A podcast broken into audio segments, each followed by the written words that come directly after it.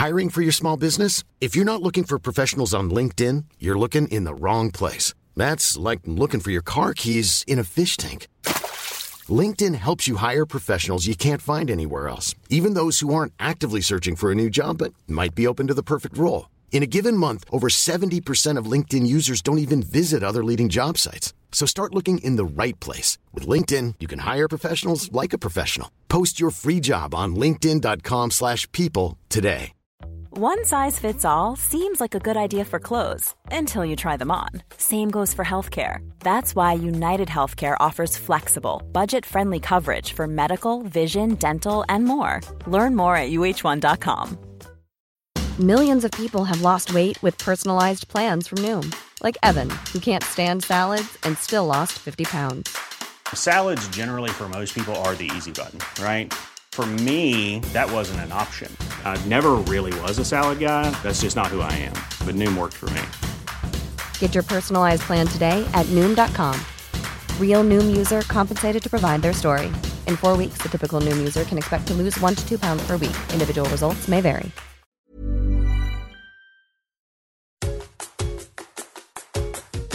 Hi, welcome to Parenting the Adlerian Way.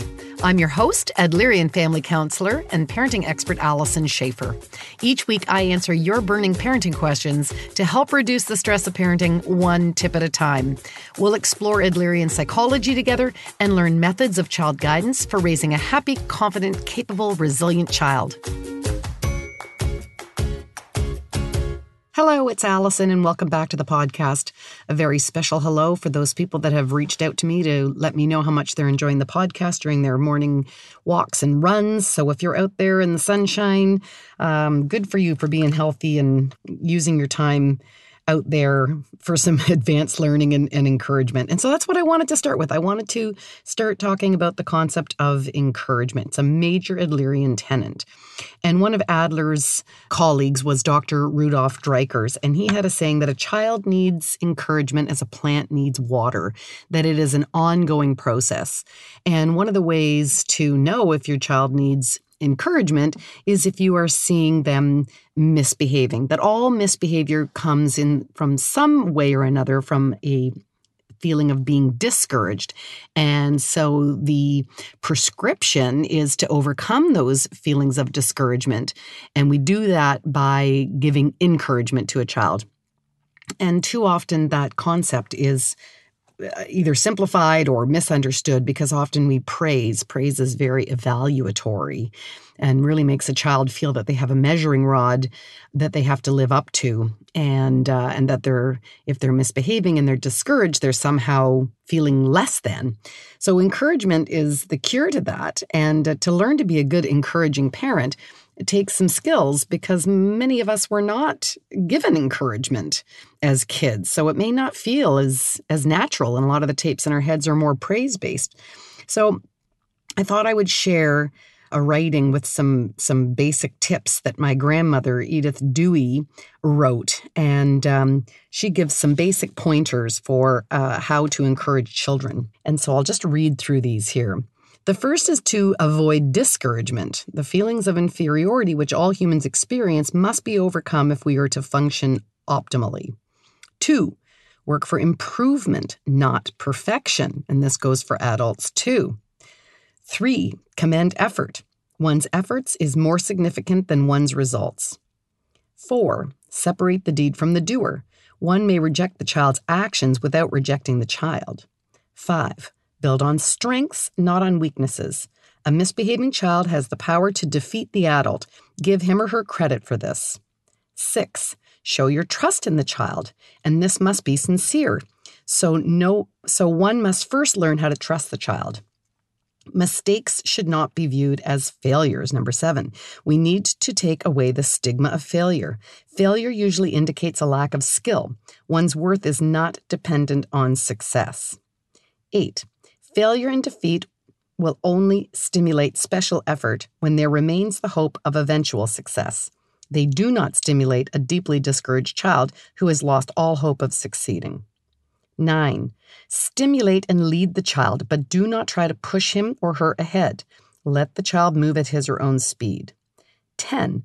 Remember that genuine happiness comes from self sufficiency. Children need to learn to take care of themselves. 11. Integrate the child into the group rather than treating them as something special. Treating the child as something special increases their overambition. An overambitious child who cannot succeed will usually switch to the useless side of life with their private logic. If I can't be best, I'll at least be the worst. Even more seriously, he or she may just give up altogether. 12. Stimulating competition usually does not encourage children. Those who see hope of winning may put forth an extra effort, but the stress is on winning rather than on contribution and cooperation. The less competitive one is, the better one is able to stand competition. 13. Remember that praise is not the same as encouragement. Praise may have an encouraging effect on some children, but praise often discourages and causes anxiety and fear. Some come to depend on praise and will perform only for recognition in ever increasing amounts.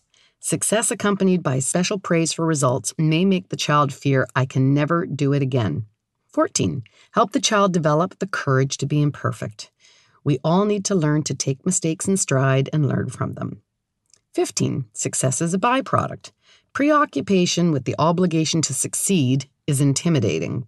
The resulting fear and anxiety often contributes to failure.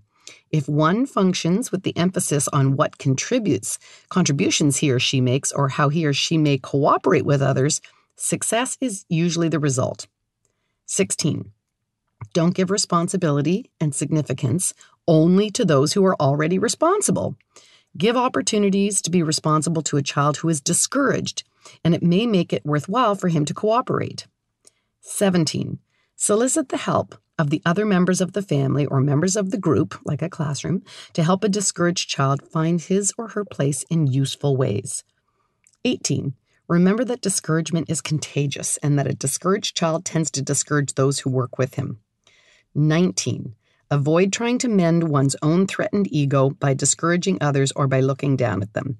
And 20, the last one, overcome your pessimism and develop an optimistic approach to life.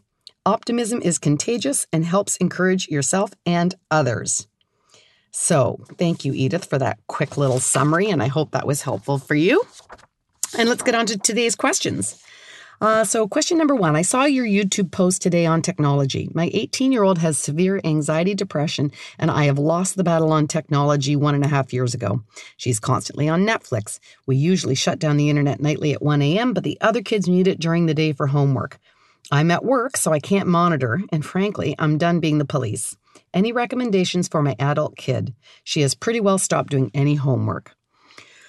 Well, I would say if you have an 18 year old that has severe anxiety and depression, I'm hoping that you will get some professional help for her.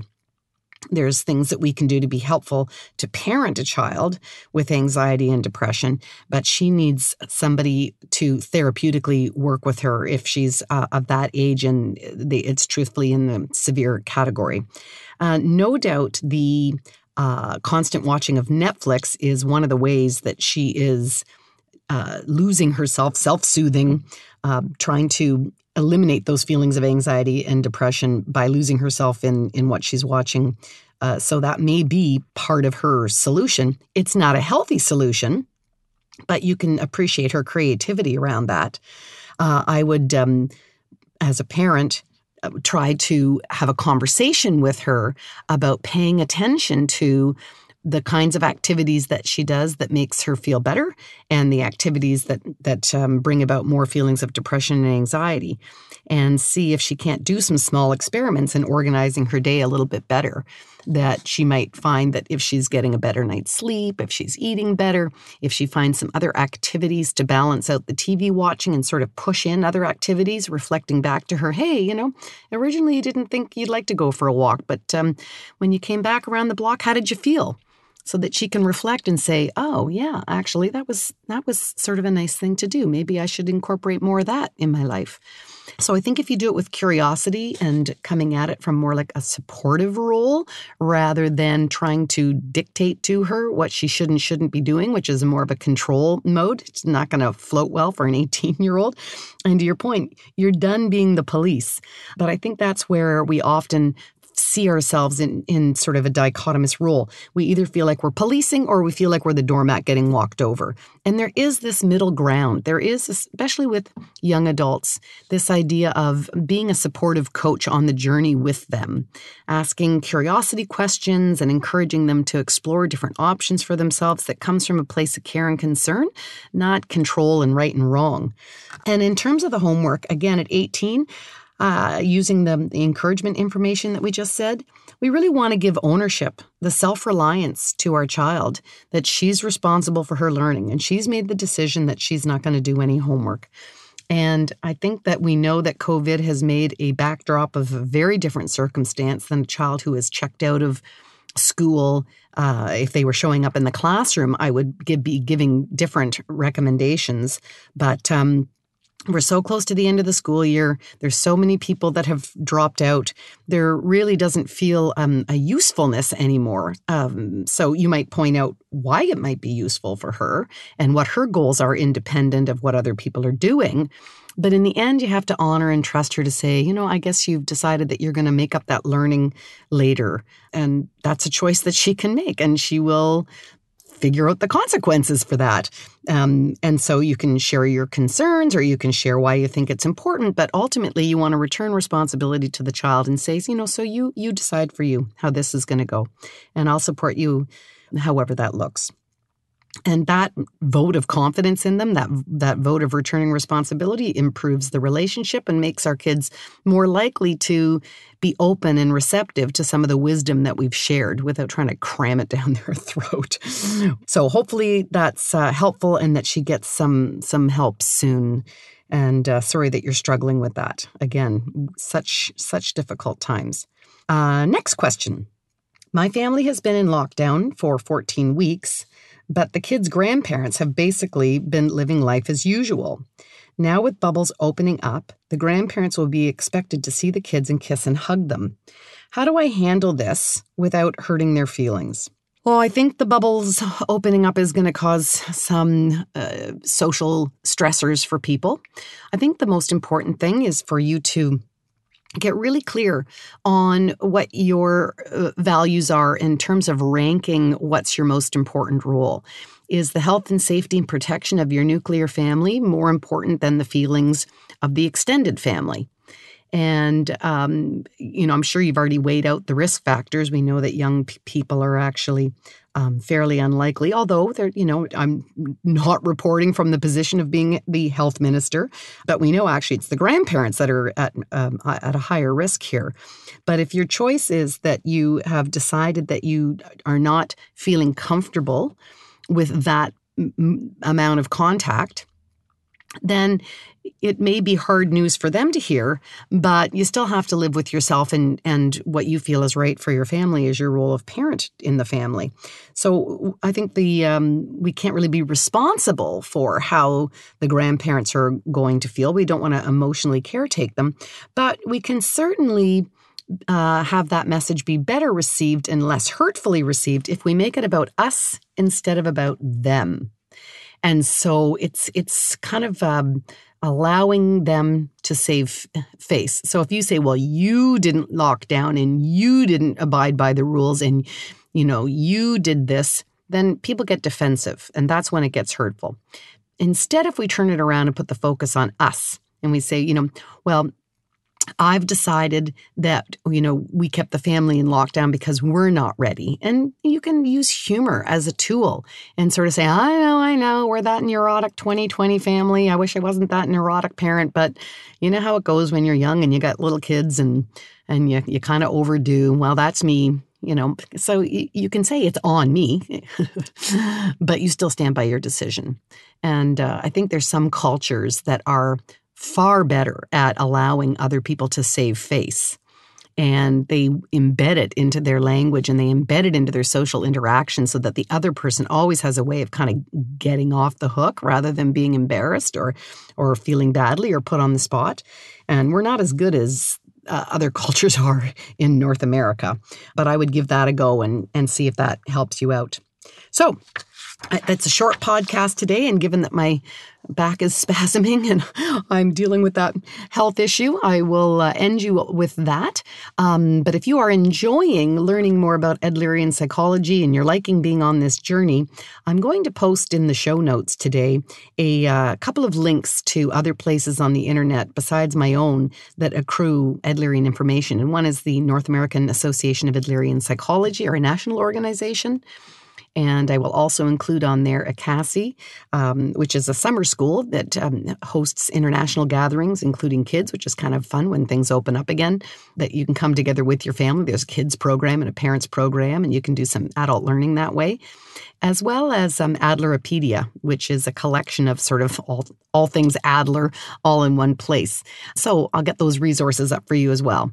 So continue on with um, surviving life in these strange times and keep sending in your questions. Have a great week. As you know, it takes a village to make a podcast, so thanks to my team, including Max Cotter, my editor and technician, as well as the crew at H2O Digital. This podcast was recorded in Toronto, Canada. We acknowledge the land we are meeting on is the traditional territory of many nations, including the Mississaugas of the Credit, the Anishinaabeg, the Chippewa, the Haudenosaunee, and the Wendat people, and is now home to many diverse First Nations, Inuit, and Métis. We also acknowledge that Toronto is covered by Treaty 13 with the Mississaugas of the Credit.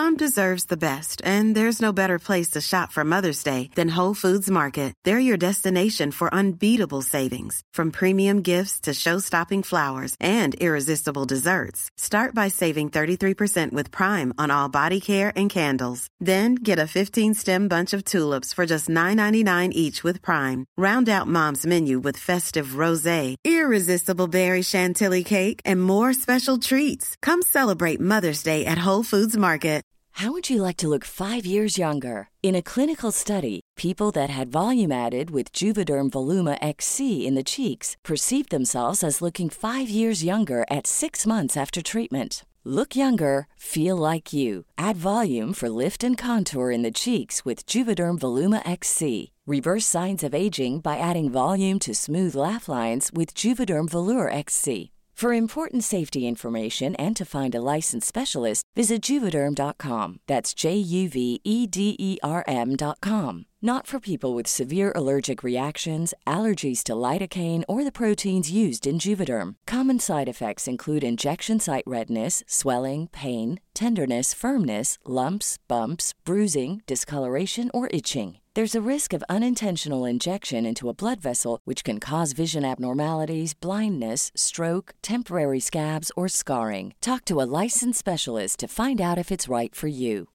Hi, I'm Daniel, founder of Pretty Litter. Cats and cat owners deserve better than any old fashioned litter. That's why I teamed up with scientists and veterinarians to create Pretty Litter. Its innovative crystal formula has superior odor control and weighs up to 80% less than clay litter. Pretty Litter even monitors health by changing colors to help detect early signs of potential illness. It's the world's smartest kitty litter. Go to prettylitter.com and use code ACAST for 20% off your first order and a free cat toy. Terms and conditions apply. See site for details.